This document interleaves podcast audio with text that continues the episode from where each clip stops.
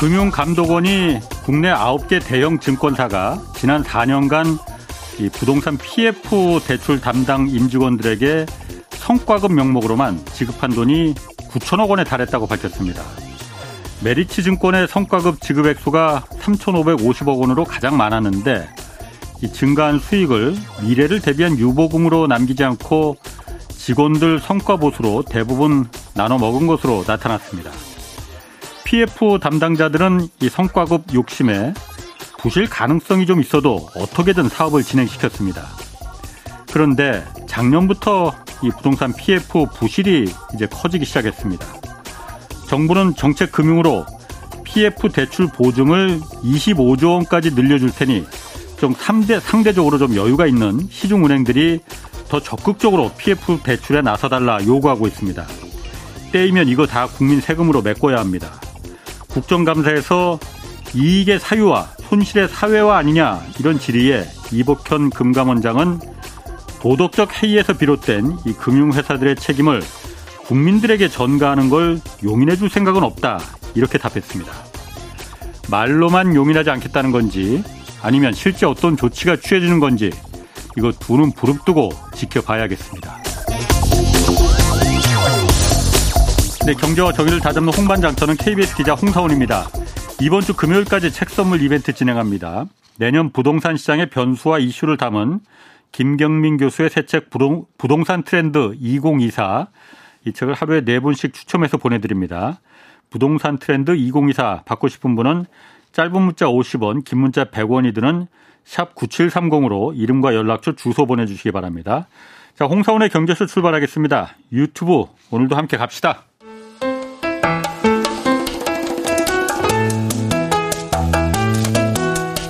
대한민국 최고의 경제 전문가만 모십니다. 어렵고 지루한 경제 프로그램은 거부합니다. 유익하고 재미있는 홍사운의 경제쇼. 네, 미국 국채 가격이 폭락하면서 국채 금리가 마지노선인 5%를 돌파했습니다. 이 미국 국채 금리가 5%를 돌파했다는 게 어떤 의미와 파장을 갖고 있는지 자세히 분석해 보겠습니다. 오건영 신한은행 WM본부 팀장 나오셨습니다. 안녕하세요. 네, 안녕하세요. 제가 경제쇼 진행하면서 항상 고맙게 생각했던 분 중에 한 분이 오건영 팀장이십니다. 아유, 별 말씀이에요. 아유. 저보다 연배는 한참 어리시지만은 제가 항상 존경의 마음으로. 아유, 별 말씀이에요. 아유, 제가 부족한 말씀만 너무 많이 드린 것 같습니다. 별 말씀을요. 그 10년물 국채금리가, 미국 네. 국채금리가 이게 16년 만에 5%를 돌파했다고 해요. 네네. 잠깐 내려갔다가 오늘 다시 올라가고 있습니다. 네네. 일단 뭐 미국 국채금리에 대해서는 좀 경제쇼에서도 그동안 좀 여러 차례 다뤘었거든요. 네네네. 이게 왜 중요한 건지 5%를 돌파했다는 게, 그리고 네네. 10년물 국채가 왜 중요한 건지 그 부분부터 한번 좀 얘기를 해 주시죠. 네, 일단 10년물 국채, 그러니까 뭐냐면 기준금리하고 시장금리라는 게 있습니다. 그러니까 기준금리라는 거는 그냥 미국 기준으로만 말씀드리면 예. 하루짜리 금리거든요. 그렇지. 예. 중앙은행, 그러니까 시중은행이 중앙은행한테 돈을 빌릴 수 있는 하루짜리 금리인데, 이게 이제 이슈가 뭐냐면 누구도 하루짜리 대출 받는 사람은 없지 않습니까? 그렇죠. 예. 그거는 결국에는 우리한테는 영향이 없는 거고 일반 사람들한테는. 근데 시중금리는 시중에 있는 사람들한테 영향이 많이 있고, 특히 10년짜리 예. 국채금리 같은 경우는 미국에는 모기지 금리하고도 연관이 굉장히 큽니다. 주택담보. 예, 그렇죠. 그래서 예. 이 10년짜리 금리를 미국에서는 지표금리라고도 얘기를 해요. 지표금리라는 게 예. 금리의 거의 대표로 서 바라보는 금리다. 그러니까 예. 여러 가지 금리가 있겠죠. 2년도 있고 10년도 있고 5년도 있고 할 때 그중에서 10년짜리를 좀 많이 보는 편이고 단기로서는 2년짜리를 많이 봅니다. 그런데 이 10년짜리 금리가 의미 있는 수준을 넘어서니까 사람들이 느끼는 심리적인 부담이 되게 크게 느껴질 수가 있는 거죠. 그래서 일단 첫 번째는 10년짜리 금리는 아무래도 주택시장, 미국에 굉장히 큰 영향을 주고 있는 주택 모기지 금리하고도 연관이 있고, 그게 미국의 소비를 갖다가 사실은 주택 담보대출에 대한 이자가 나가게 되면 그만큼 소비가 위축이 되는 경향이 있겠죠. 학자금 대출 금리도 10년 기준물이 기준이라고 하던데. 예, 어느 정도 영향이 있습니다. 예. 그것도. 예. 그래서 이제 전체적으로 가장 영향이 많이 되는 쪽으로 이제 보게 되면은 예. 그쪽의 금리를 예. 좀 많이 보게 되는 거고요. 그래서 미국 금리 올랐어 그러면은 예. 그냥 크게 말하지 않아도 대부분 다 10년을 얘기를 해줘요. 예. 그래서 이제 그쪽을 좀 예. 많이 보는 편인데, 시장에 두루 영향을 주는 금리가 올랐다는 게 1번이고요. 예. 두 번째로 이제 그 질문을 주셨어요. 5%라는 게 이제 과연 어떤 의미가 있느냐라는 말씀을 해주셨는데 사실 5%라는 것 자체가 사실은 숫자입니다. 그럼 4.99하고 5.0이라고 과연 뭐가 차이가 날까? 네. 사실은 큰 차이가 없는 거고 4%를 넘었을 때도 많이 올랐다 이런 얘기 있었고 네. 작년에 기사를 보시면 3% 넘을 때도 이슈가 좀 됐었거든요. 그러니까 뭐냐면 우리가 못 봤던 레벨을 갖다가 계속해서 넘쳐 올라가게 되는 건데요. 네. 이게 뭐하고 똑같냐면 이게 저는 그 숫자 자체가 주는 의미보다는 사람들의 심리하고 되게 연관이 좀 많이 있는 것 같아요. 그러니까 예를 들어서 한번 보시면은 제가 얼마 전에 이제 저기 올해 여름인가 이제 제주도에 저 갔었는데 제주도 가서 이제 운동화 신고 이제 해변에 조금 거닐다 해변이 너무 좋아가지고 해변 가서 이렇게 파도 볼 때 어떤 식으로 보냐면 다 앞으로 나가요. 그런 다음에 이제 파도 치는 거 이렇게 가까이서 보는데 어떻게 어디서 있냐면은 파도 이렇게 몇 번 왔다 갔다 왔다 그렇지, 갔다 하면은 그렇지. 절대로 오지 않을 곳 같은 곳에 중에서도 그 바닷가에 가장 가까운 곳 거기 서 있는 겁니다. 아 이런 이제 감정을 스릴감 느껴지지. 그렇죠. 그런데 이제 촤촤하다 가끔씩 한 번씩 파도가 미쳐가지고 확 들어오는 그렇죠. 경우가 있잖아요. 그러면 이게 아차아차 한다면 이제 깽깽이 떠서 나온 다음에 발에 있는 양말 다 말리고 구두 말리고 하는 일이 벌어지지 않습니까? 아 그거라. 예, 사람은 예측의 동물입니다. 예. 그러면은 금리라는 것도 이렇게 바라보는 거거든요. 아, 저기는 절대 못 가라는 그 영역이 있을 거지 않습니까? 예. 그래서 우리가 무언가 안전마진 여기까지는 오지 않을 거라고 생각을 했었던 그 레벨에 도달하게 됐었을 때는 심리적인 두려움이 되게 크고요. 예. 그 레벨에 도달했을 때 이게 계속해서 올라갈 거라는 두려움이 있죠. 예. 그게 생겼을 때는 사람들이 미래에 대해서 예측을 할 때 어마어마한 충격을 받게 됩니다. 아. 예를 들어서 보시면 우리가 미래를 예측할 때 이런 거죠. 4.5까지만 올라올 거야라는 얘기 중에 하나는 4.5를 찍으면 내려갈 거다라는 얘기가 되는 거거든요. 예. 사실은. 그럼 미래를 바라볼 때 4.5를 찍고 난 다음에 내려가는 걸로 생각하지 않습니까? 근데 5를 찍고 나잖아요. 4.5를 훌쩍 넘어서. 그럼 그 다음 어떻게 되냐면 더 오를 수도 있어 이런 생각이 들어요. 그럼 4.5와 5의 갭이 아니라 우리는 미래를 프라이싱 했지 않습니까? 4.5 이후에 내려가는 것과 이 5 이후에 또 올라가는 이 큰 갭 있죠. 예. 이 갭만큼 시장이 공포를 느끼게 되는 겁니다. 그럼 그만큼의 자산 가격에서도의 리프라이싱이 나타날 수가 있는 거고요. 그래서 심리적인 어떤 부담감을 굉장히 심리적인 공포감을 되게 크게 준다. 그래서 5 자체가 주는 의미보다도 5를 찍어 넘겼을 때는 언론을 통해서도 나오는 것들도 분명히 있을 거고요. 시장에서도 이것도 넘었어? 이제 이런 뭐라고 해야 될까요? 라운딩 넘버를 넘었다는 두려움 이런 것들이 이제 굉장히 큰 작용을 할 수가 있겠죠. 파도가 여기까지는 안 오를 거라고 그렇죠. 분명히 내가 믿었는데 네네. 여기까지도 오네. 그 레벨에서는 사실은 무장해제 시켜놓은 거거든요. 그러니까 발이 다 젖어버리는 거지 않습니까? 그 파도에 발 젖으면 이거 말리는데 꽤 시간 걸립니다. 그런데 네. 제가 근본적인 그 좀 이해가 좀 제가 워낙 과문해서 모르는 게 많습니다. 그러다 보니까 미국의 기준금리는 어쨌든 지금 5.5%잖아요. 상단이. 네. 기준금리보다도 원래 기준금리 아까 말씀하신 대로 하루짜리 금리잖아요. 네. 가장 이 금리가 낮아야 되는 거잖아요. 네, 그렇죠. 이걸 기준으로 해서 그다음에 2년물 국채도 그렇고 10년물 시장금리도 이걸 기준으로 해서 이제 점점 올라가는 거잖아요. 네네. 그럼 당연히 5.5%보다 높은 게 당연한 거잖아요. 그런데 그래야겠죠. 10년물 국채는 지금 오히려 기준금리보다도 낮잖아. 네, 그렇죠. 지금 5%라 하더라도 기준금리가 5.5%인데 0.5%포인트라 작은데 낮은데 네네. 이걸 왜 걱정하지? 기준금리가 이렇게 높은데 당연히 10년물 국채가 올라가는 게 그거 당연한 거 아니야? 그걸 왜 지금 호들갑을 떨지? 이 의문이 좀 들거든요. 아, 네. 이제 일단 첫 번째는요. 기준금리하고 이제 시장금리하고 다른 거는 기준금리는 중앙은행이 갖고 있는 의지를 나타냅니다. 그래서 중앙은행이 그 의지로 끌어올릴 수가 있거든요. 기준금리 같은 경우는.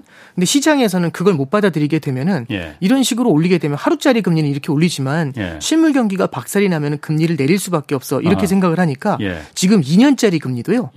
5.1이 좀 안 됩니다. 오늘 날짜로 5.1이 좀 안 되거든요. 그러면 5.5보다는 금리가 밑에 있지 않습니까? 그렇죠. 뭐냐면 지금은 5.5지만 2년 후에는 밑에 있을 거야라는 프라이싱을 하고 있는 거죠.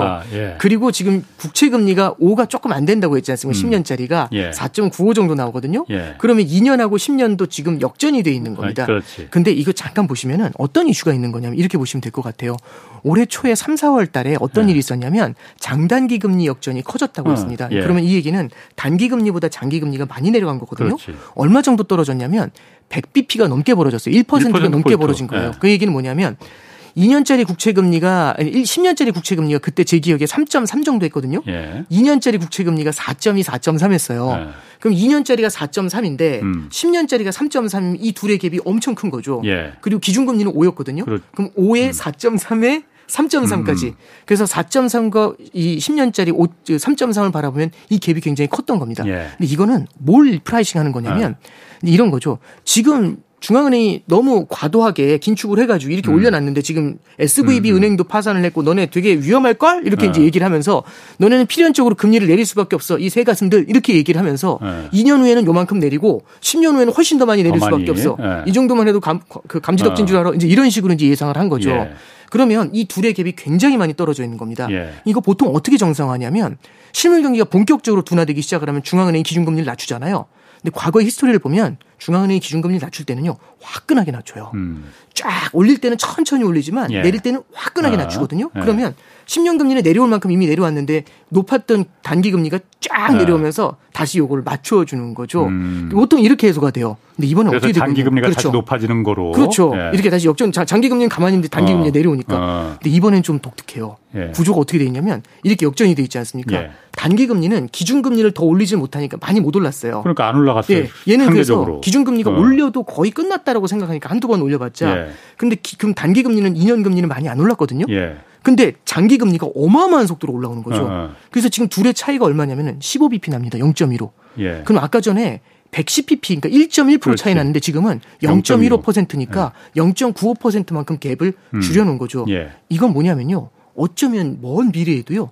생각보다 많이 금리를 내리지 못할 수 있어. 이걸 시장이 인식하고 있는 거죠. 그래서 내려가 있던 게 예. 올라오고 있는 겁니다. 그러면 이건 사실은 시장에 던지는 메시지를 봐야 되는데 예. 중앙은행이 지금의 이 정도 금리 수준을 유지를 해줘도 예.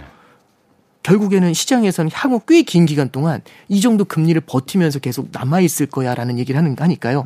이걸 그래서 어려운 말로 뭐라고 하냐면 higher for longer라고 하죠. 그러니까 for longer라는 건 더 긴 기간 동안 이거잖아요. for가 예. 기간 동안이라는 얘기니까. 그러면 더 긴 기간 동안 더 높은 금리로. 요걸 갖다가 사실은 지지해주는 그 메시지라고 그렇게 해석을 할 수가 있는 거겠죠. 그러니까 미국 중앙은행이 네네. 섣불리 금리를 내리거나 그러지 않을 거다라는 걸 지금 채권 장기와 단기 금리 차이가 네. 보여주는 거라 이거죠. 네, 그렇죠. 이게 시장이 네, 그렇죠. 더 똑똑하니 네, 이제 이렇게 보시면 됩니다. 시장이 더 똑똑하다는 표현을 이제 해주셨는데 그러니까 결국은 그게 맞는 말씀 같아요. 그런데 다만 이런 게 있습니다. 시장은 눈치를 굉장히 잘 보거든요. 예. 근데 이게 사람이 그런 것 같아요. 지난 10년 동안에 시장이 학습을 해온 게 있습니다. 예. 사람은 학습을 하잖아요. 그래서 두 번 당하지 않는다 뭐 이런 얘기잖아요. 두 번째 다 똑같은 거 당하고 세 번째 뭐 당하면 그건 뭐 용서할 수 없다 뭐 이런 얘기를 하잖아요. 그 예. 얘기는 학습을 얼마나 잘하느냐의 문제거든요. 예. 그럼 시장도 당연히 학습을 하겠죠. 왜냐하면 이걸 통해서 학습을 통해서 돈을 버는 거니까요. 근데 글로벌 금융위기 이후에 이 프레임을 딱 보시면 어떻게 되냐면 금융위기 때 그렇게 주저앉으니까 어마어마한 돈을 뿌려줘가지고 끌어올렸어요. 예. 유럽 재정위기 때 긴축하다가도 유럽이 무너진다고 하니까 돈을 뿌려서 끌어올렸어요. 그리고 15년, 16년에 중국 위기 때도 또 무너진다고 하니까 돈을 뿌려서 끌어올렸어요. 예. 그리고 18년도에도 회사채 시장 무너진다고 하니까 또 돈을 뿌려서 끌어올렸어요. 코로나 때도 무너진다고 하니까 이렇게 주저앉는 걸 밑에부터 하드캐리에서 끌어올려버리거든요. 아, 그럼 자주 뿌려서 끌어올렸어요. 그렇죠. 그러니까 대여섯 번을 받지 않습니까? 그럼 여기는 떨어지면 끌어올리는구나. 이걸 안 거죠.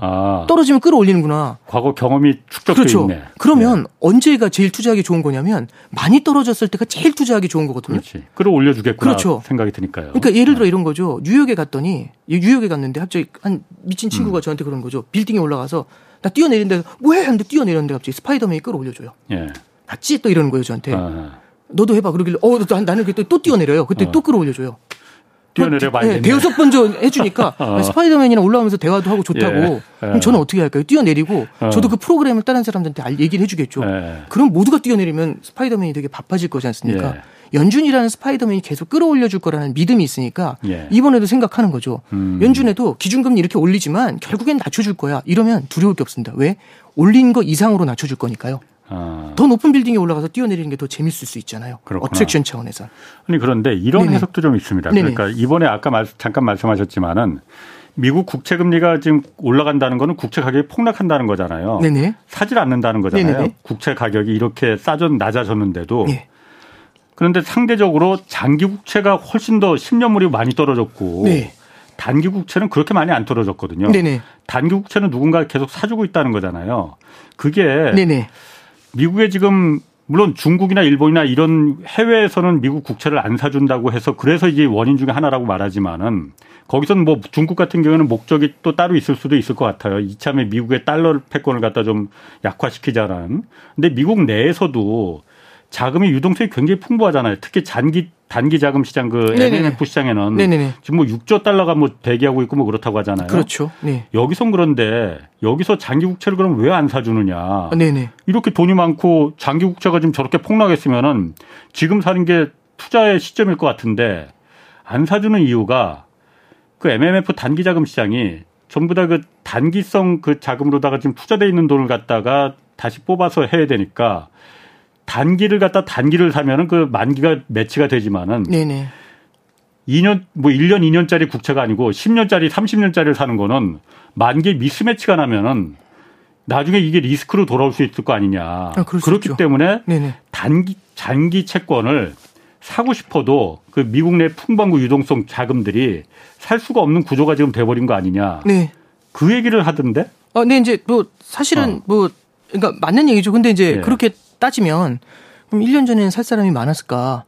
그러니까 이게 갑자기 그때도 MMF가 5조 달러 있었거든요. 5조랑 예. 6조 달러랑 뭐가 차이인지 잘 모르겠지만 예를 들어서 이런 거죠. 물론 MMF가 단기채를 많이 사는 것도 맞고요. 예. 지금 연준에는 여갈피라는 계정이 있어가지고 거기서도 단기 자금을 갖다가 계속해서 수속하고 있는 것도 맞아요. 예. 그래서 단기 자금 시장에는 유동성이 풍부하다. 예, 풀어놓은 게 있기 때문에 걔들이 풍부한 건 맞고요. 예. 단기를 갖고 장기를 투자하는 경우도 있어요. 어떤 식으로 하냐면 좀 과감하게 말씀드려 볼게요. 예. 제가 보니까 1년짜리 금리보다 제가 보니까 이제 하루짜리 금리보다 10년짜리 금리가 높아요. 그러면은 하루짜리로 빌리면은 한 3%에 빌릴 수 있는데 10년에 예금을 하면은 5%예요. 예. 그럼 이제 이걸 어떻게 해야 될까 생각을 하는 거죠. 그럼 하루 동안 돈을 빌려가지고 10년을 사요. 그럼 그다음 갑자기 친구들이 그러죠. 미쳤냐고 내일 만기인데. 근데 하루짜리를 계속 영원히 연장해줘요. 예. 그럼 10년간 연장해주면은 저는 3%에 땡겨가지고 5%에 대출을 한 게 되지 않습니까? 근데 그거는 만기가. 그렇죠. 그렇게 착착 맞아 떨어질 때 그 가능한 얘기지. 네, 그렇죠. 만기가 안 맞아 떨어졌을 때 그 라인 펀드니 뭐니 이게 다 문제가 돼버린 게. 예. 그 만기의 미스매치가 돼갖고선 다 이게 사달이 나버린 거거든요. 네, 그렇죠. 네, 정확하시죠. 그러니까 뭐냐면 이런 믿음이 있으면 되는 거죠. 네. 금리가 안 오를 거라는 믿음. 그렇죠. 그러니까 예를 들어서 여기서 아무런 문제가 없을 거라는 믿음이 있잖아요. 자금을 땡기기 어려워진다든지 연장이 안 될 것이라는 두려움이라든지 이런 게 없을 거라는 믿음이 생기게 되면은 그때는 과감하게 이런 플레이를 해요. 그렇죠. 그리고 그럼 5년, 10년짜리를 5%에 샀잖아요. 그 10년짜리를 또 담보로 맡겨가지고 단기 대출을 받아요 또. 그럼 또 돈이 나왔지 않습니까? 그걸로 10년을 또 사요. 이거 계속 리펀딩 하면서. 그럼 또 샀지 않습니까? 그걸로 또 담보 대출 빼겠죠. 그러니까 이게 레버리지를 일으켜가지고 이렇게 장단기 금리를 먹는 플레이들도 굉장히 많았어요. 근데 여기에 가장 큰 핵심은 뭐냐면 금리가 이 자금 구하기가 어렵지 않을 것이라는 믿음. 그러니까 예를 들어서 코로나 때 보면 돈이 넘치잖아요. 이렇게 돈이 많이 넘치게 되면은 야 이거는 뭐 답이 없네. 무언가 할 걸 찾아야 되지 않습니까? 그럼 단기 금리는 너무 낮은데 0%인데 장기 금리, 국채 금리 1% 준다고 하니까 SVB 은행 같은 데는 단기로 땡겨서 장기를 사버리지 않습니까? 근데 지금 이런 케이스예요. 돈을 구하기 어려울 수도 있죠. 1번. 그렇죠. 그다음에 두 번째는 장기 국채를 샀는데 금리가 뛰면 장기 국채 크게 깨질 수 있지 않습니까? 그렇지. 그러면 누구나 다 이런 생각을 해요. 얘가 깨지지 않을 거라는 믿음, 오를 거라는 믿음이 있으면 빚을 내서라도 사죠. 그러지 않을까요? 예를 들어 집값이 계속 오를 거라는 믿음이 있으면 빚을 아무리 많이 내서 사죠. 과감한 플레이를 하죠. 근데 집값이 계속 떨어질 것 같으면 아무도 안 사요. 그러면 아까 말씀드렸잖아요. 5%가 무슨 의미가 있나요? 라는 질문을 해 주셨잖아요. 만약에 그 5%를 넘었을 때 사람들이 그럼 계속 금리가 오를 거야. 그 얘기는 장기 국채가 앞으로도 안 좋을 것 같아. 비관적일 것 같아. 이런 심리를 만약 자극을 하잖아요. 그럼 사람들이 그걸 안 건드리게 됩니다. 그러니까 수요라는 건요. 오를 것 같으면 더 들러붙고요. 내릴 것 같으면 더 많이 사라집니다. 그러니까 이게 뭐 저기 경제학 배울 때는 저도 뭐 수요가 있는 곳에 공급이 있다. 이렇게 얘기를 하지만 공급이 안 될 것 같으면 수요가 더 많이 들러붙고요. 가격이 오를 것 같으니까. 그렇지. 공급이 넘칠 것 같으면 수요가 더 많이 사라져요. 그래서 이게 가급적이면 공급이 안 될 것 같은 미래의 수요를 땡겨와서 사버리잖아요. 가격이 더 올라가는 문제가 생기죠. 그래서 저는 이제 되게 이런 상황이 되게 심리적인 부분이다. 그럼 심리적인 부분은 뭐하고 연관이 되냐면 예측하고 연관이 되죠. 그럼 뜻밖에라는 단어, 예상밖에라는 단어, 뭐 40년 만에 최고치 뭐 이런 단어 있죠. 그 얘기는 뭐냐면 우리의 예상을 뛰어넘었다라는 얘기가 되는 거고요. 예상을 뛰어넘는 형태의 채권 가격의 하락이 나오게 되면은 사람들은 단기적으로 이 생각을 하게 돼요. 떨어지는 칼날은 잡지 말아야겠다. 이런 생각을 하게 되면은 그래서 채권 가격이 떨어지니까 더 많이 수요가 줄어드는 것들이 생기죠. 교과서에는 가격이 떨어지면 수요가 더 늘어날 거라고 배워요. 근데 생각보다 이 가격이 떨어지는 폭이 금융자산에서 커 보이잖아요. 그 두려움이 생기게 되면은 함부로 안 움직이게 되고요. 특히 레버리지에 대해서는 더욱더 신중한 모습을 보이는 경향이 나타나게 됩니다. 그렇군요. 그러면은 이게 미국 국채가 특히 장기 국채가 이렇게 계속 지금 4% 넘고 지금 5%까지 지금 이제 육박하고 뭐 넘었다 내려갔다 그러는데 이게 그러면 진정이 되겠느냐라는 부분에서 이제 그 이게 중요한 거잖아요. 미래 어떻게 되겠느냐. 네네네. 공교롭게도 지금 이스라엘 중동에서 지금 난리가 났잖아요. 네. 그런데 원래 이렇게 전쟁이 나거나 난리가 나면은 안전자산으로 다 그 몰려가기 마련이잖아요. 네네. 가장 안전자산이 미국 국채란 말이에요. 네네. 전쟁이 났는데도 미국 국채 가격이 계속 폭락하는 거죠. 안 산다는 거 아니에요. 아, 네네. 안 산다는 거잖아요. 네네. 그러면은 방법이 뭐가 있겠느냐 그러면은. 아, 예. 미국의 행정부나 그 연방준비제도 중앙은행이나 이 미국 국채가 미국 국채를 얘기하는 건 지금 당장 우리한테도 그게 영향이 오기 때문에 지금 이걸 얘기하는 거잖아요. 네. 이걸 안정시킬 수 있는 방안이 네. 뭐가 있겠느냐. 네. 있겠죠. 예. 있습니까? 있어야겠죠. 그러니까. 일단 첫 번째 말씀을 드리면 예. 전쟁이 오면 금리가 내린다라는 얘기가 사실 있는데 예. 그게 이제 어떤 전쟁인지에 따라서 또 다른 것 같아요. 작년에 러시아 우크라이나 전쟁 때 보면은 금리 많이 올랐거든요. 예. 그러면 틀린 얘기지 않습니까? 근데 이제 작년에 러시아 우크라이나 전쟁 이후에 어떤 일이 일어나게 되냐면 유가가 올라가게 되잖아요. 예. 지금 우리가 바라봤었을 때 금리를 되게 많이 자극하는 요인 중에 하나가 인플레이션입니다. 예. 그 인플레이션이 지난 1년 동안 빠르게 내려왔었는데 예. 그 가장 큰 이유가 유가가 빠르게 빠졌기 때문이죠. 예. 유가에 연동하는 면이 굉장히 컸던 거예요. 에너지 가격에 연동하는 면이. 예. 근데 그 에너지 가격이 다시 꼬리를 말아 올렸거든요. 그러면서 이게 70불, 80불, 90불까지 올라왔는데 80불이 넘어서니까 다들 시장에서 뭐라고 하냐면 이 정도는 못 견딘다. 이 정도 너무 높다. 이 정도 못 견딜 것 같은데 수요가 둔화되면서라도 이건 안 될 것 같아 하면서 유가가 90불까지 갔던 게 순식간에 82불까지 빠지면서 이제 내려올 거야. 이 순간에 하마스게 터진 거거든요. 예. 그러면서 이게 85불, 86불에서 다시 88불까지 올라온 거예요. 예. 그럼 이게 무슨 얘기냐면 시장에서 이제 유가가 내려갈 거라는 생각을 했는데 예. 유가가 탄탄히 버티는 거고 예. 뭐 이제 제가 에너지 전문가나 중동 전문가는 전혀 아닙니다만 만약에 이란이 여기하고 이제 연관이 돼 있고 헤즈볼라라든지 이런 것까지 연관이 되면은 사실은 이게 중동 전쟁의 이 폭이 좀 전선이 넓어질 수가 있지 않습니까? 예. 전선이 넓어지는 거는 원유의 수급에 굉장히 큰 타격을 줄 수가 있습니다. 예. 좌측으로는 수에즈 운하를 건드릴 수도 있고 우측으로는 호르무즈 해협을 건드릴 수도 있거든요. 그럼 이게 원유 공급의 상당 부분을 차지하고 있는데 이럴 때는 유가가 공급에 대한 이슈 때문에 일시적으로 튀는 경우도 생겨요. 혹시 기억하실지 모르겠는데 21년도 4월인가 그때 수에즈 운하에 배가 하나 가운데 이게 잘못 들어가서 막혔던 거 기억나죠? 좌초했었어. 예. 예. 예. 그거 한 제기 정확하진 않아서 일주일 정도 거기서 이렇게 빼내는데 일주일 예. 걸렸거든요. 제 기억에. 예. 그때 유가가 잘 이제 좀 안정이 될 것 같던 유가가 한번 다시 탁 튄 적이 있어요. 예. 그럼 이게 예를 들어서 얼마나 갈지 모르겠지만 예. 이게 이란까지 개입이 되면서 호르무즈 해협에 대한 봉쇄까지 이어지게 되면은 예. 단기적으로는 유가를 크게 끌어올리는 압력이 되겠죠. 예. 근데 단기로 유가를 끌어올린다. 그러니까 유가가 뭐 100불 간다 이걸 떠나서 어디에 시장을 또 주목을 하냐면 유가 안 빠지겠네. 예. 일단 올라가는 건 둘째치고 빠지지도 않을 거지 않습니까? 예. 그럼 빠지지 않게 되면은 생각보다 우리가 생각했던 인플레이션에 안정적으로 2%로 수렴하는 기간이 생각보다 더 늘어질 수도 있죠. 예. 그러면 생각보다 기간이 더 늘어진다는 얘기는 우린 이런 거예요. 감기가 한 달 만에 났나 1년 만에 났나 뭐가 차이가 있냐? 아니죠. 한 달 만에 나오면 아무 문제가 없지만 1년 만에 나오면 폐병이 될 수도 있죠. 예, 그렇죠. 고질병이 될 수도 있지 않습니까? 예. 그러면 지금 벌써 인플레이션으로 싸운 게 2년 10개월 됐습니다. 예. 그럼 굉장히 오랜 기간 동안 인플레이션이라는 병을 네. 알았는데 치료가 되나 싶었는데 또 연장전 끌고 있는 거잖아요. 그러면 이게 생각보다 인플레이션을 오래 자극할 수도 있다라는 두려움이요. 결국에는 인플레이션이 오래 갈 수 있다. 장기전을 준비해야 된다. 그러면 하이어 포 롱거하고 만나고 하이어 포 롱거는 눌려있던 장기 금리를 끌어올리는 요인을 만들어주겠죠. 예. 그래서 첫 번째는 유가하고 맞물려가지고 이게 인플레이션의 장기화 이 시나리오를 계속해서 자극하는 게 1번이고요. 예. 두 번째는 이걸 보실 필요가 있는 것 같아요. 바이든 대통령과 옐런 재무장관이 했던 얘기가 뭐냐면 옐런 재무장관은 우리는 우크라이나도 그렇고 이스라엘도 그렇고 두 개의 전선에서 전쟁을 안정적으로 수행할 수 있어요. 이 얘기하고 예. 바이든 대통령도 사실은 $1,000억 정도 달하는 군사 지출에 대해서 아낌없이 지원하겠다라는 코멘트를 했거든요. 그럼 이건 뭘 얘기하는 거냐면 재정 적자가 늘어난다는 걸 얘기하는 거잖아요. 그런데 돈이 필요하다는 예, 그렇죠. 얘기. 이게 저는 이게 뭐하고 되게 비슷하냐면 일단 무언가가 이슈화가 되잖아요. 예. 이슈화가 된 데서 계속 이슈가 터지잖아요. 예. 그럼 되게 시장이 민감하게 반응합니다. 그러니까 뭐냐면 재정적자 뭐 문제 되겠어 이러고 있을 때는요. 재정적자에 대해서 얘기가 아무것도 그렇지. 없을 때는 $1,000억 이런 거 내놔도 시장이 미동도 안 해요. 그런데 재정적자에 대해서 지금 어마어마한 얘기를 그렇죠. 하고 있잖아요. 예. 특히 군비 지출도 늘어날 것이다. 그다음에 이제 이자 지출도 늘어날 것이다. 이런 구려움이 생겨 있는 상황이잖아요. 부채한도 협상도 예. 겨우 지금 그렇죠. 7월 중순까지 좀 임시로다가 해놨는데. 예. 그러니까 여기 보시면 중국이 아까 전에 뭐 안 사준다 이런 말씀해 주셨잖아요. 예. 미국 국채를. 사실 중국이 줄이는 게 몇백억 달러가 안 돼요. 예. 미국 국채 시장 전체 통해 보면은 얼마 되는 왜냐하면 미국은 코로나 때 양적 완화로 5조 달러를 했거든요. 그러면 사실 200억 달러 줄였습니다. 이거는 예. 그냥 큰 돈은 물론 큰 돈이죠. 큰 돈이죠. 근데 그러니까 뭐라고 해야 될까요? 스케일이 너무 스케일업이 되니까 예. 그 돈이 되게 작아 보이는 것이지. 예. 근데 일단 큰 돈이긴 하지만 이게 양쪽 하나 막 5조씩 달러씩 할 때는요. 200억 달러 중국에서 줄였다고 해도 아무도 쳐다도 안 봐요. 예. 근데 이런 상황처럼 되게 심리가 민감하지 않습니까? 예. 이런 데에서 다 안 되는데 중국도 줄이고 있으면 너마저 이렇게 되는 거거든요. 그러니까 이제 이게 그래서 저도 시장이 참 심리하고 너무 많이 연관이 돼 있다라고 생각을 하는데 교과서 나오는 대로 안 움직이더라고요.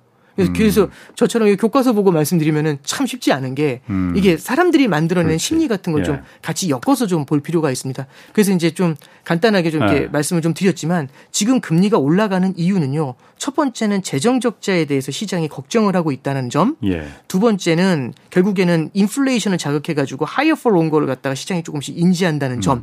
그리고 그걸 시장이 알게 되면은 금리가 꽤 오래 버티겠네라고 하잖아요. 그러면 국채를 담아 놓으려던 수요가 좀 더 있어 볼까? 그러니까 이런 거잖아요. 지금 많은 개인 투자자분들이 4%, 4.5% 할 때 막 장기 국채 샀어요. 근데 예. 지금 5% 왔으면 더 사야 되지 않습니까? 예, 예. 가격이 더 싸졌으니까. 그렇지. 근데 지금 어떠냐면 더 올라가니까 조금만 있어 볼까? 예. 이렇게 되거든요. 이 두려움이라는 게 존재하는 겁니다. 그러니까 그 예. 부분에서 그러니까 네네. 심리도 있지만 심리에서 그러니까 저 같아도 그렇게 생각할 것 같아요. 오히려 전쟁이 나면은 국채를 안전자산으로 국채 더 사야지 다른 건 지금 위험해라고 할 수 있지만 오히려 이게 더 기름을 부었던 이유가 네네.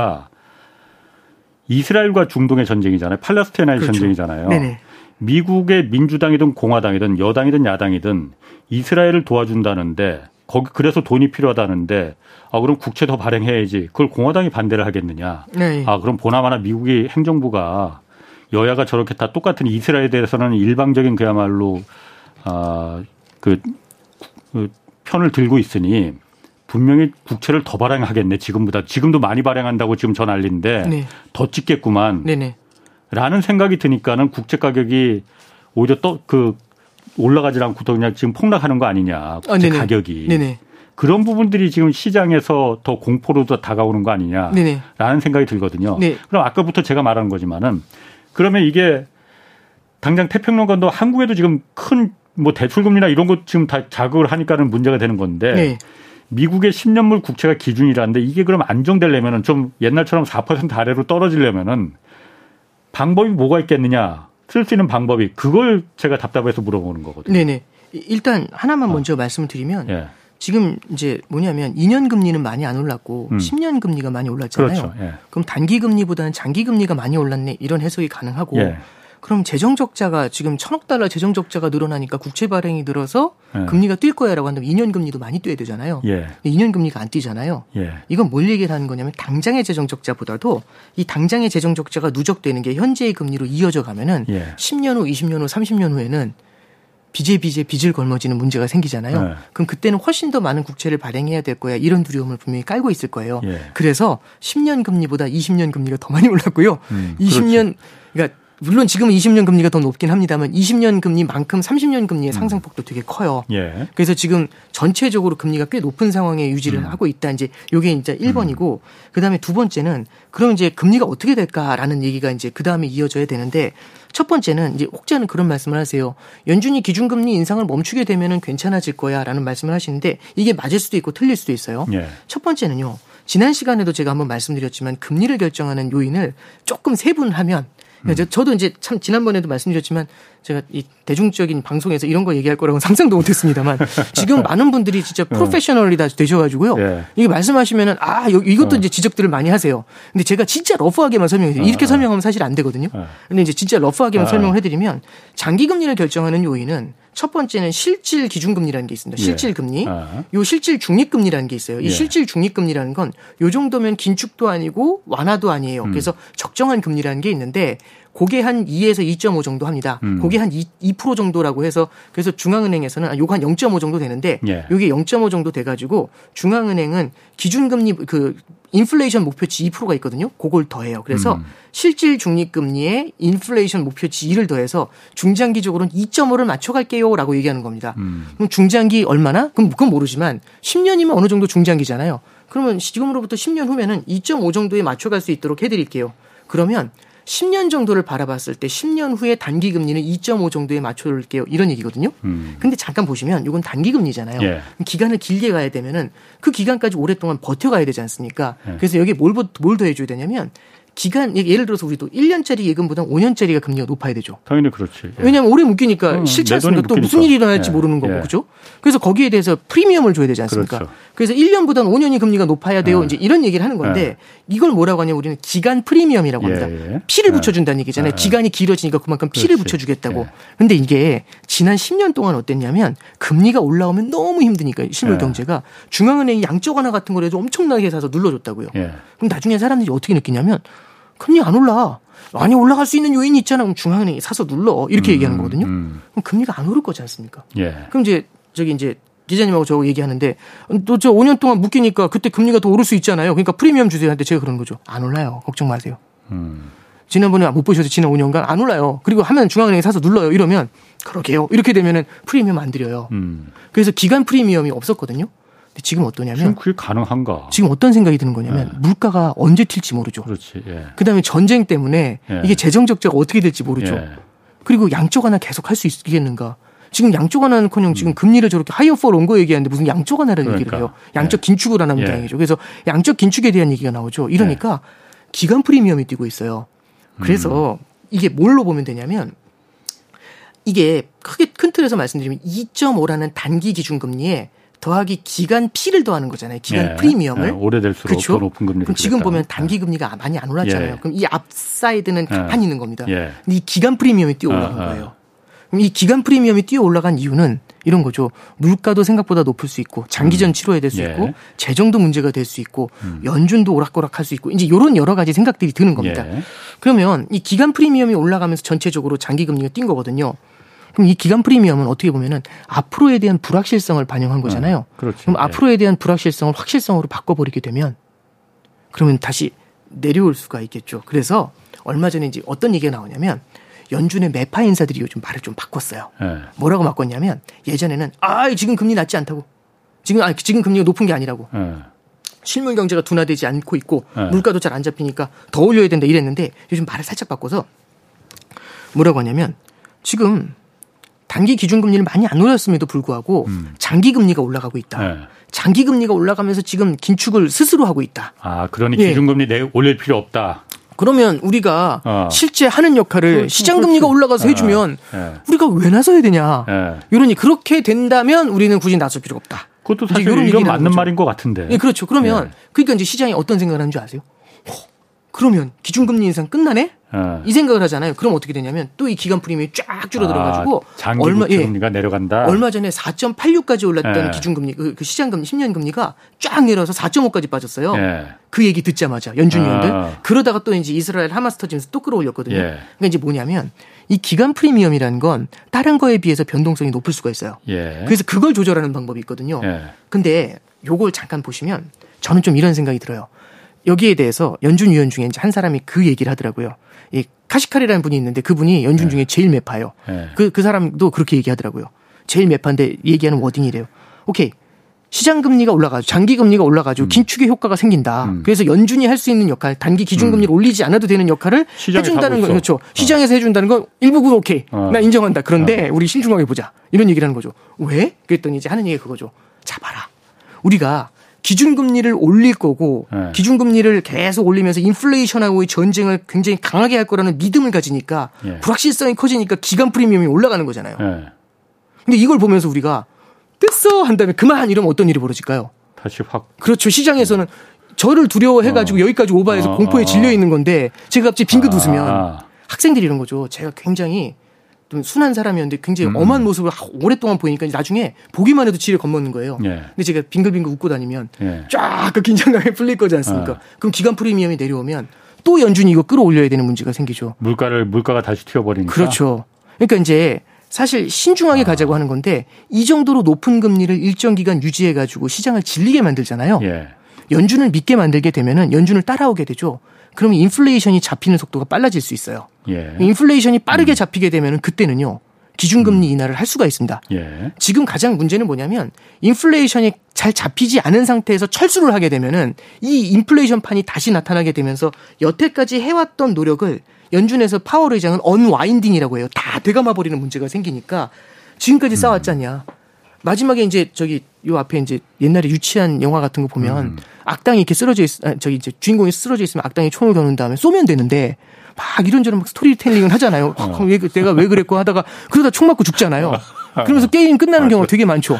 그런 거 되게 보면서 저도 뭐 하는 거냐고 이런 생각 들잖아요. 그러니까 뭐냐면 마지막에 결정타로 딱 이게 인플레이션이라는 괴물의 심장에다 못을 박아버려야 되는데 거기서 갑자기 이제 끝났어 하면서 이걸 안 하고 연장전을 끌어버리면 얘 또 살아나지 않습니까? 그래서 마지막으로 인플레이션을 제압을 하고 가는 게 가장 빠른 방법이라는 거죠. 그러니까 결국에는 어설하게 약 먹고 시술하고 이게 아니라 아프지만 지금 수술하고 가는 게 제일 빠른 방법이 될 수 있다라는 게 지금 연준에서는 좀 공감을 하는 부분인 것 같고요. 그럼 당분간 높은 금리를 유지하고 시장이 그걸 받아들이잖아요. 예. 그리고 거기에 대한 고통을 일정 수준 감내를 하면 인플레이션이 제압이 되면서 이후에는 정상적인 금리로의 회귀 이런 걸 기대할 수가 있겠죠. 그러니까 연준이 네. 자 기준금리 우리가 안 올려도 시장금리가 알아서 지금 저렇게 긴축을 하고 있으니 올라가서 긴축을 하고 있으니 기준금리 우리 안 올려도 되는 거다 하면은 그거에 시장이 안도해서 장기금리가 다시 내려가겠지만은 그러면 물가가 다시 튀어오르고 네. 그럼 중앙은행이 할 수 있는 역할이 그 0이 안 선다 이거죠. 엉망진창이 돼버리니 네. 연방준비제도는 네. 그걸 잘 알고 있으니 자 우리가 그런 거 아니야. 우리가 확실히 주도해 나갈 거야. 그러니까 힘들더라도 이 상황이 장기금리가 이렇게 올라가는 걸 힘들더라도 지금 참고 견뎌야 돼. 그러니까 그냥 고통스럽다도 견뎌. 이렇게 하고 있는 거라 이거죠. 네. 그렇죠. 이게 여기까지 말씀드린 건 좀 생소하긴 한데 네. 재미없으시겠지만 그 중앙은행 정책에서는 어떤 말이 있냐면 연준에서는요. 네. 거울의 방이라는 말이 있어요. 네. 거울의 방에 들어가가지고 정책을 쓴다라고 하는데 네. 예를 들어 이런 거죠. 시장이 거울이라고 하면 예를 들어서 제가 조금 그 금리를 낮추려고 하잖아요. 예. 그럼 시장이 따라서 금리가 내려오는데 예. 그걸 보면서 중앙은행에서는 보는 거죠.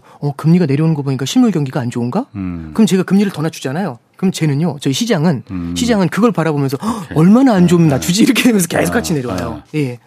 자 그러면은 그럼 방법이 없다는 얘기네. 그러니까 그야말로 우리도 지금 우리 행정당국이나 한국은행도 지금 가장 기대하는 게 네네. 미국이 빨리 기준금리 인하하고 장기금리도 빨리 내려가야만 우리가 살 수 있는 것 같은데 네. 그거 지금 기대하는 건 기대는 안망이네 그러면은요. 이제 일단 뭐 금리가 빨리 내려오는 걸 기대한다 이것까지는 제가 뭐 어떻게 말씀드리긴 좀 어려울 것 같고요.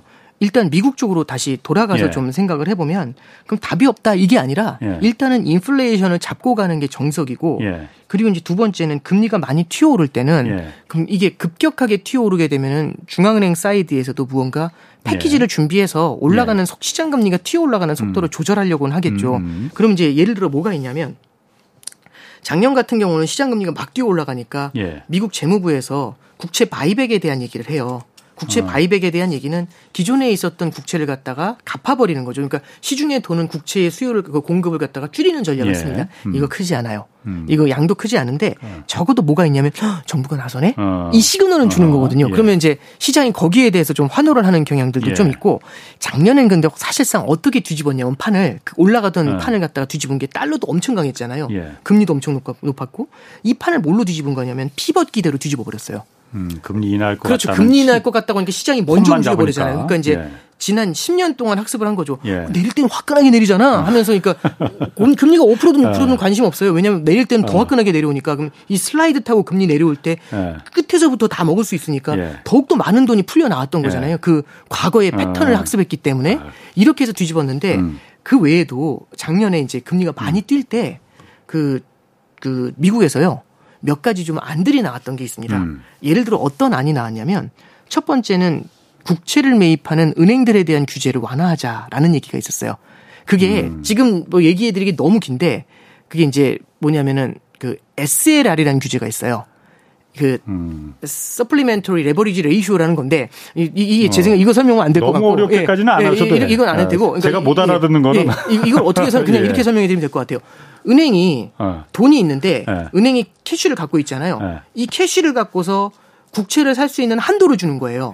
일정 비율만큼 살 수 있어 이렇게 얘기하는데 그 비율을 갖다가 없애주는 겁니다. 그럼 더 많이 살 수가 있겠죠. 그렇지. 그럼 금리가 높은 상태에서 더 많이 살 수 있게 해주면 그러면은 미국에 있는 은행들이 이걸 갖다가 더 특히 대형은행들 출시 그러면 더 흡수할 수가 있죠. 예. 그래서 이렇게 해가지고 이게 이 SLR 규제를 언제 완화해줬냐면 저기 코로나 사태 때 1년간 완화해준 적이 있어요. 그래서 이제 20년도 4월에 걸었다가 21년도 초에 푸른 적이 있거든요. 다시 이제 풀었다가 다시 걸은 적이 있거든요. 그러니까 이런 쪽으로 정책을 써가지고 규제 완화를 통해가지고 올라가는 속도를 미세 조정하는 방법들은 있겠죠. 그래서 이런 형태로 무언가 이제 조절할 수 있는 방법들은 좀 찾게 되겠죠.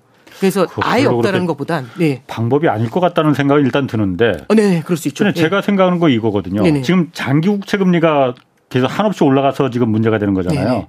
그럼 미국에서 행정부에서 국채를 찍을 때 장기 국채 말고 1년짜리 뭐 6개월짜리 어차피 국채 찍어서 돈 받는 건 마찬가지니까 그건 지금 많이 아까도 말했지만 단기 자금 시장에서 유동성이 풍부하니 그런 건 많이 사준다는 거잖아요. 네네. 단기 국채만 찍으면 되는 거 아니에요? 이제 단기 국채만 마냥 찍게 되면 돈이 단기 국채로 더 몰리잖아요. 네.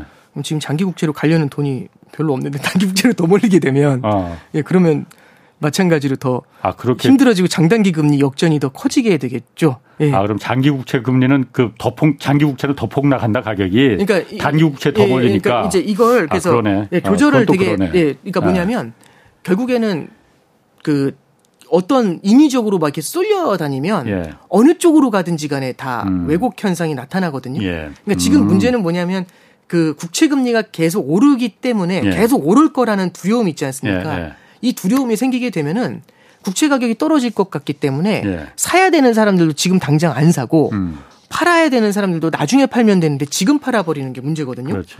환율 잠깐 생각해 보시면 작년에 1,440원을 갔잖아요. 1,440원 갔을 때는 1,500 간다고 했거든요. 왜 그러냐면 환율이 급격하게 올랐어요. 왜냐하면 달러가 더 올라갈 것 같으니까 1년 후에 달러 필요한 사람이 지금 사요. 2년 후에 달러 필요한 사람도 지금 사요. 왜 2,000원 갈 것 같으니까. 3년 후에 필요한 사람도 지금 사요. 그러면 미래의 수요를 땡겨오는 거거든요. 근데 피벗 기대라고 하면서 달러가 쏟아져 나올 것 같잖아요. 그럼 3년 후에 필요한 사람 미리 사는 사람이 있지 않습니까? 그 사람은 달러가 떨어질 것 같으니까 다 던지는 거죠. 그럼 올랐다가 급격하게 떨어져요. 그러니까 지금 국채 시장도 어떻게 보면은요, 사람들의 심리가 붙어버리잖아요. 그러면 지금의 올라가는 속도가 굉장히 빠르다는 건 그만큼 심리가 세게 붙어 있다는 얘기거든요. 그럼 이걸 갖다가 무언가 풀어줄 수 있는, 맥을 터줄 수 있는 쪽을 풀어주게 되면은 그때는 굉장히 빠른 속도로 굉장히 튀어 올랐던 부분들은 안정이 될 수는 있겠죠. 그래서 이제 그런 정책들을 아까 말씀드렸던 것처럼 속도 조절이라는 말씀드렸는데 그래서 여기 오해하시면 안 되는 게 오른 만큼 떨어질 거예요. 이게 아니에요. 이제 올라오다가 굉장히 급격하게 올랐다가 굉장히 좀 오버해서 올랐던 거 있죠. 미래의 수요까지 다 땡겨오면서 그런 부분들이 조절되는 부분들 그런 것들은 우리가 기대를 해볼 수 있겠죠. 앞서 말씀드린 정책은 근본을 해소시키는 게 아니라 아무도 안 사주는데 그래도 시중은행들이 살 수 있는 루트를 열어줬어요. 그럼 이 정도 금리면은 괜찮지 않을까요? 이제 이런 얘기가 되는 거거든요. 작년에 레고랜드 사태를 풀을 때도 우리 이제 어떤 걸 쓰냐면 LCR 규제 같은 걸 풀어줘요. 이제 이것도 좀 어려운 얘기라서 이게 뭔 얘기냐면은 굳이 은행이 자금을 많이 땡겨놓지 않아도 되게 조절을 해주는 정책들을 쓰거든요. 이런 것들이 실물 경제를 좀 안정시키는데 금융시장을 안정시켜주는 데는 도움을 줍니다. 그래서 근본을 해지하는 건 결국엔 앞서 말씀드렸던 인플레이션을 조절하는 건 되지만 그 외에는 금융당국이나 중앙은행 이런 쪽에서 속도 조절 같은 걸 통해서 시장하고의 커뮤니케이션을 하잖아요. 그럼 어느 정도는 조절할 수가 있겠죠. 다만 한 가지 말씀드리면 말씀 좀 길어집니다만 얼마 전에 옐런 의장 코멘트하고 파월 의장 코멘트가 지난주에 있었어요. 옐런 의장이 뭐라고 했냐면 지금 금리가 되게 높다. 근데 높게가 이 정도까지 금리가 올라왔지만 실물 경제가 고통을 받는다는 얘기는 그 어디서도 찾을 수 없다. 이렇게 얘기를 했거든요. 작년에는 이 정도보다 금리가 낮았는데도 불구하고 옐런 재무장관이 뭐라고 했냐면 국채 바이백을 고민해야 되나? 이 얘기를 했었는데 올해는 사뭇 달라요 분위기가. 이게 1번. 두 번째는 파월 의장도 뭐라고 하냐면 지금의 기준금리가 높다고 하는데 지금 그게 기준금리가 높다라는 걸 증명할 수 있는 어떤 증거도 없다라는 게 1번. 두 번째는 최근에 시장금리가 많이 올라왔다는데 그거는 기간 프리미엄이 올라왔기 때문이고 아까 말씀드렸던 기간 피 이거는 미국 금리가 굉장히 탄탄할 거, 미국 성장이 굉장히 탄탄할 거라는 걸 시장이 인지하고 있는 거다.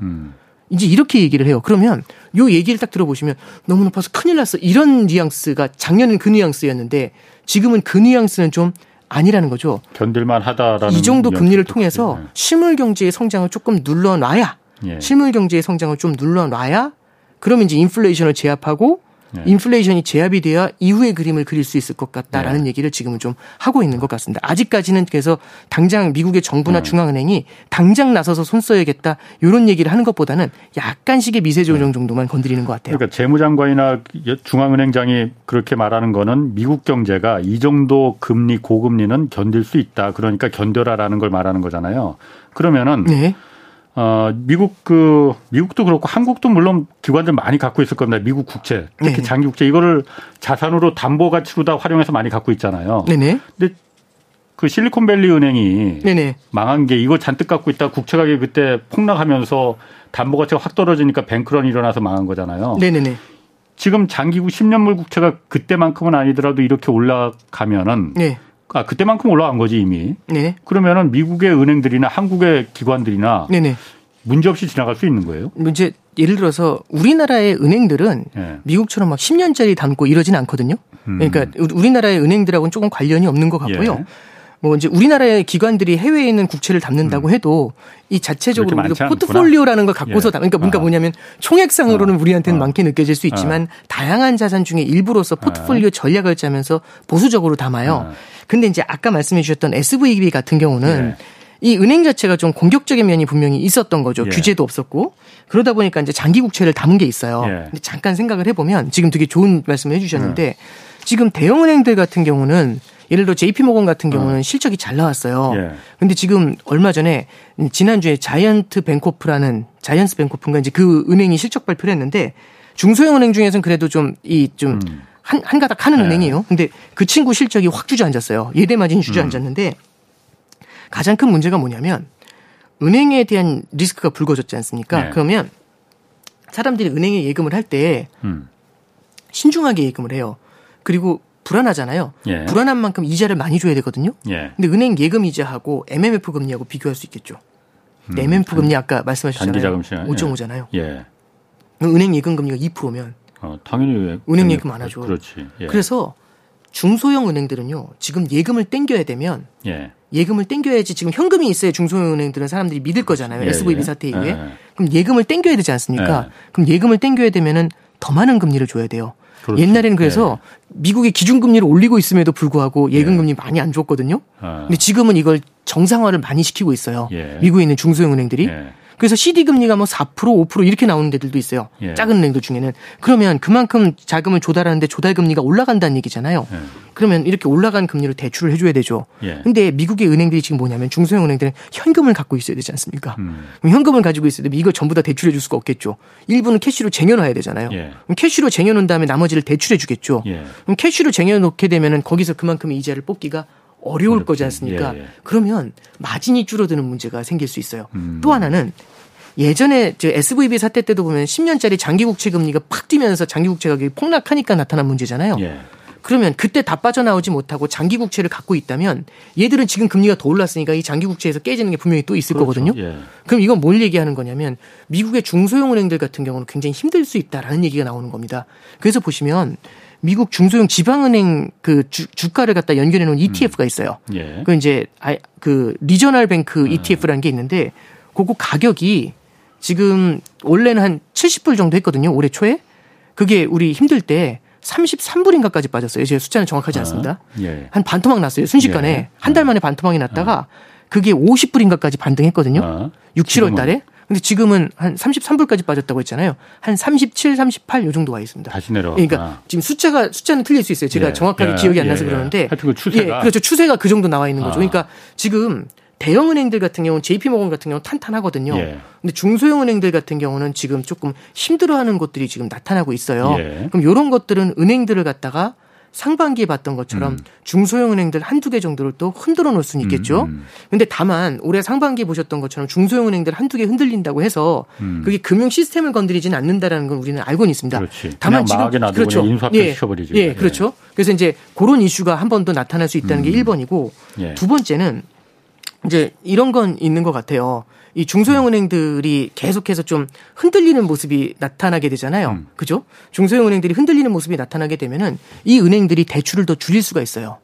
10초 남았는데. 아, 그런가요? 예, 그러면 이제 예. 이런 것들이 일시적으로는 긴축을 더 강화시킬 수는 있겠죠. 예. 그래서 이제 좀 결론적으로 말씀드리면 예. 당분간은 심리적인 요인들에 의해서 그러게요. 조금은 좀 과하게 금리가 올라갈 수도 있구나. 그걸 지금 우리는 보고 있는 거다. 이렇게 좀 보시면 되겠습니다. 미국이 견딜 수 있는 건 뭐 중요하지 않고 우리가 견딜 수 있냐 이게 지금 중요한 것 같은데 네. 그거만 견딜 수 있습니까? 없습니까? 견뎌내야죠. 네. 자, 오건영 신한은행 네. 팀장이었습니다. 고맙습니다. 네, 감사합니다. 지금까지 홍사원의 경제쇼였습니다.